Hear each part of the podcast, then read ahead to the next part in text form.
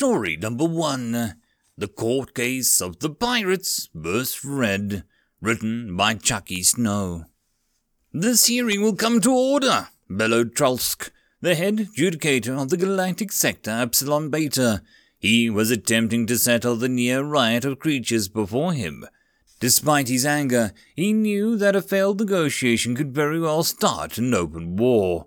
The Draconi pirates and scoundrels that they were certainly knew how to bend the laws to their favor, and the evidence before him in this case involved enough death and destruction to go around.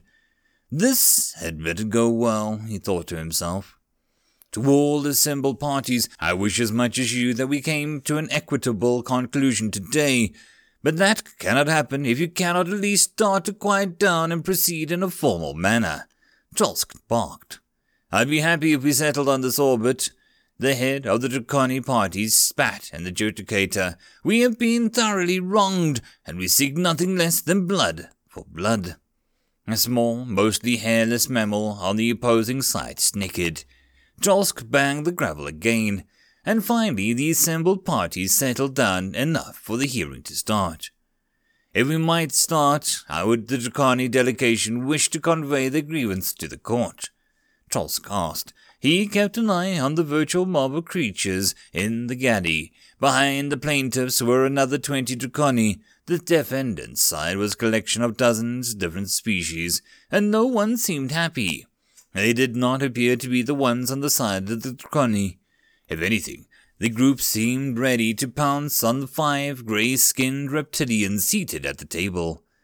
Thank you, Your Honor. We of the Draconi wish to complain most heartily that the crimes committed against us by that human sitting there. We consider his actions nothing less than on a level of one crime against our illustrious species, and demand recompense. I, Raphenus Galnarok, of the House of Kilcoin, represent myself and my four comrades, but I also represent the whole Draconi race, and we cannot allow these actions of that human. Fred, the human interjected. Ruffinus was distracted for a moment. What? Exactly. Is Fred. My translator does not understand it. That's my name. Fred, Fred said. Fred, do you have a house you represent? The judicator asked. No house. I'm guessing that I'm the first Fred that you've ever come across, so you can just call me Fred. You would be correct. Refinus, you may continue, directed Trolsk. Regaining his composure, but losing much of his bluster, the Draconi continued. Our complaint is very simple. After encountering this Fred and the freighter that he was on, we attempted to engage the captain in trade. Things did not go well, and the captain's life was sadly sacrificed. The crowd's rumblings grew louder, and he was forced to raise his own voice, though unfortunate. Nothing that transpired was illegal under the system law. We then felt the need to best course of actions would be for us to secure the ship and release the crew. We brought the ship back to one of our own bases, where we fully intended to contact the rightful owners of the ship and legally negotiate the release of the ship and cargo. But before we could do that, the ship somehow exploded, destroying itself, our base, and two dozen of our ships and several thousand of my species. We thought at first that it might have been something in transit that caused the calamity. However, we then learned that Fred was taking responsibility for the crime. The crowd again rose in volume. Translators couldn't handle all the traffic, and it was impossible to determine whether they were mad or not. But Trolsk imagined they couldn't be happy. He turned his attention to the creature called Fred.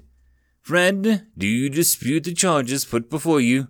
Oh, I blew up the ship all right, but the rest of that is a pile of bovine excrement. I'm sorry, I believe you used a phrase unknown to my translator. What's bovine excrement? Fred himself was confused and his own translator tried to keep up. Oh, I'm saying that those Draconi are pirates and liars, and they're just mad that they got what was coming to them for once.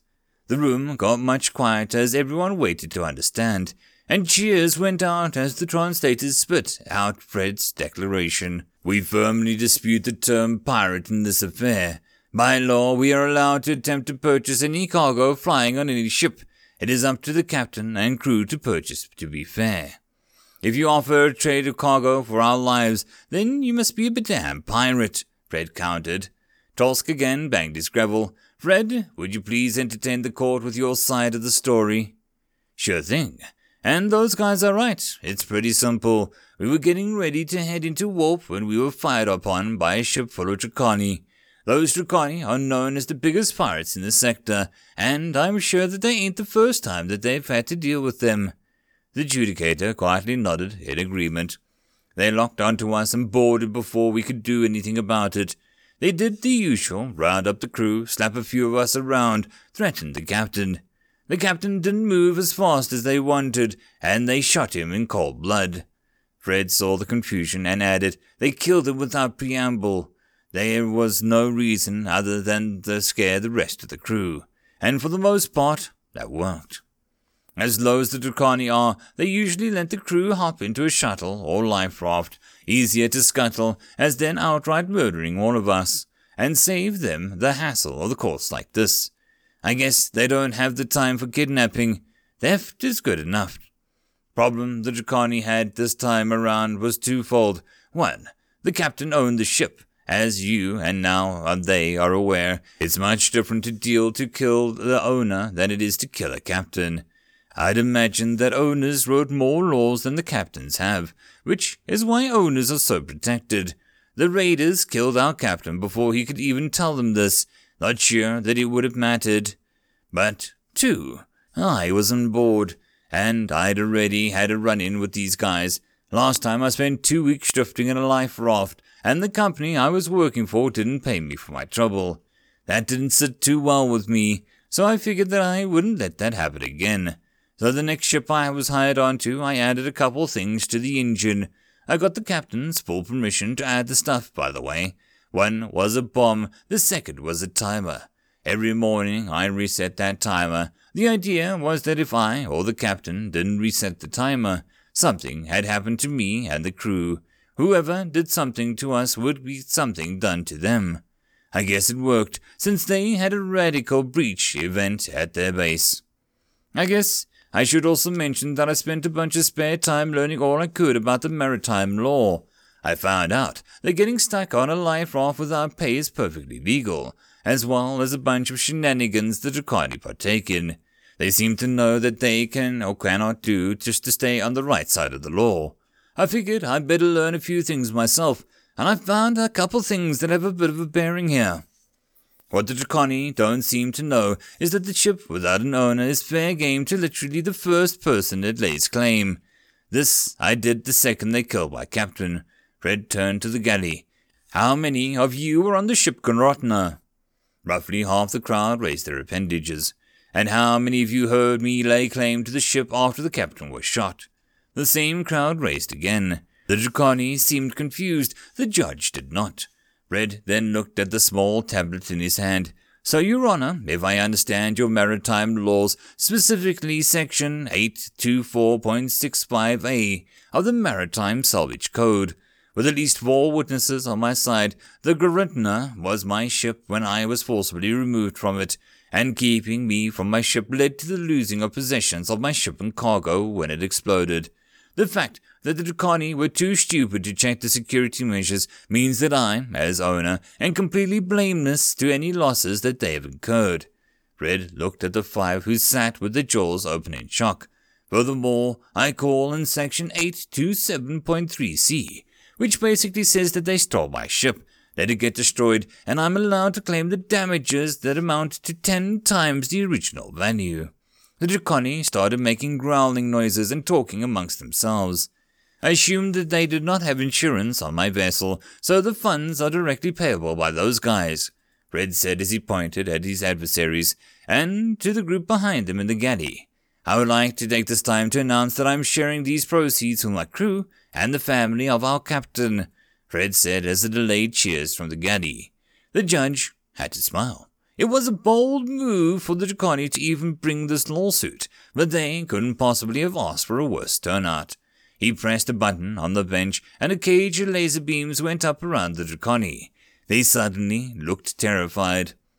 So, Mr. Glarnock, you obviously speak for your house and your cohorts. I am going to speak very plainly to you, and you are going to answer my following questions in a yes or a no manner. Do you understand? Yes, Your Honor. The crowd Draconi responded. Did you know that you and your associates killed the owner of the Gretna, which is a capital crime?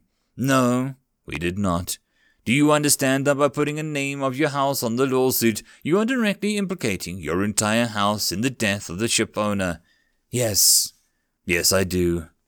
With the knowledge that you cannot legally kill an owner and then claim his ship, do you now see that Fred appears to be the legal owner of the ship in question?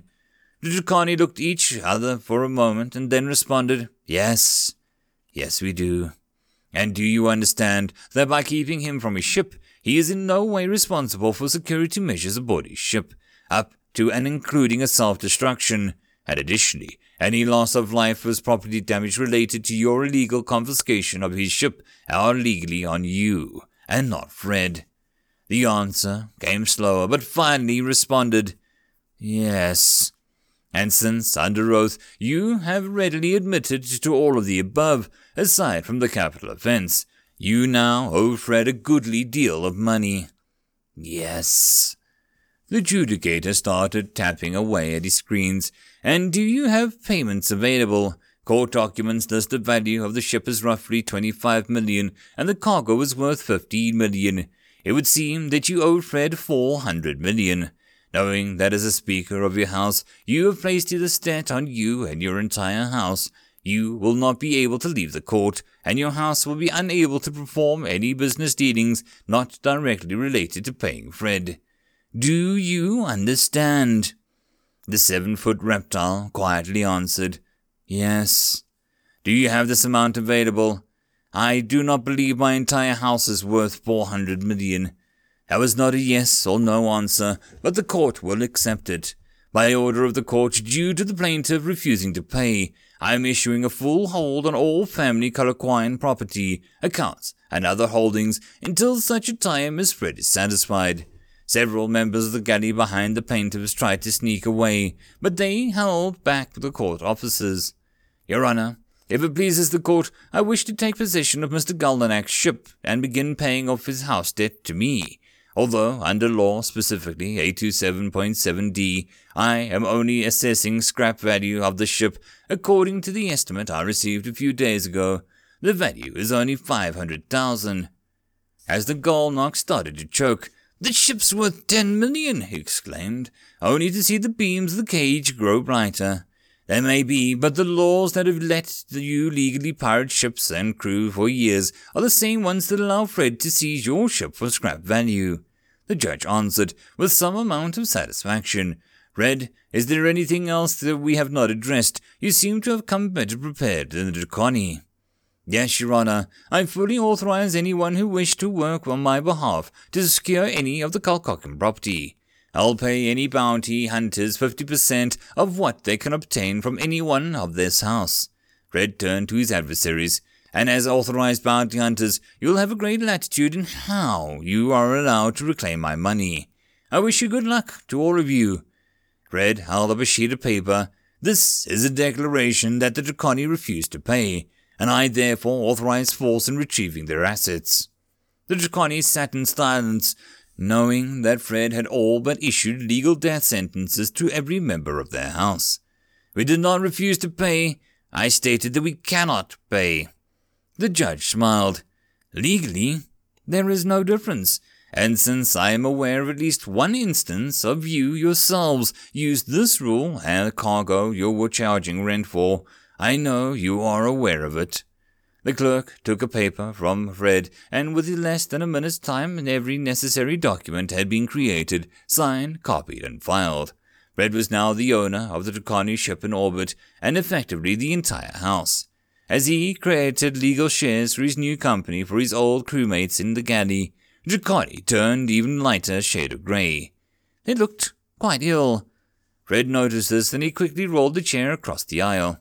I'm an outsider and certainly new to your ways, But for the crime of making me spend two weeks on a lifeboat, I just destroyed everything you've ever known.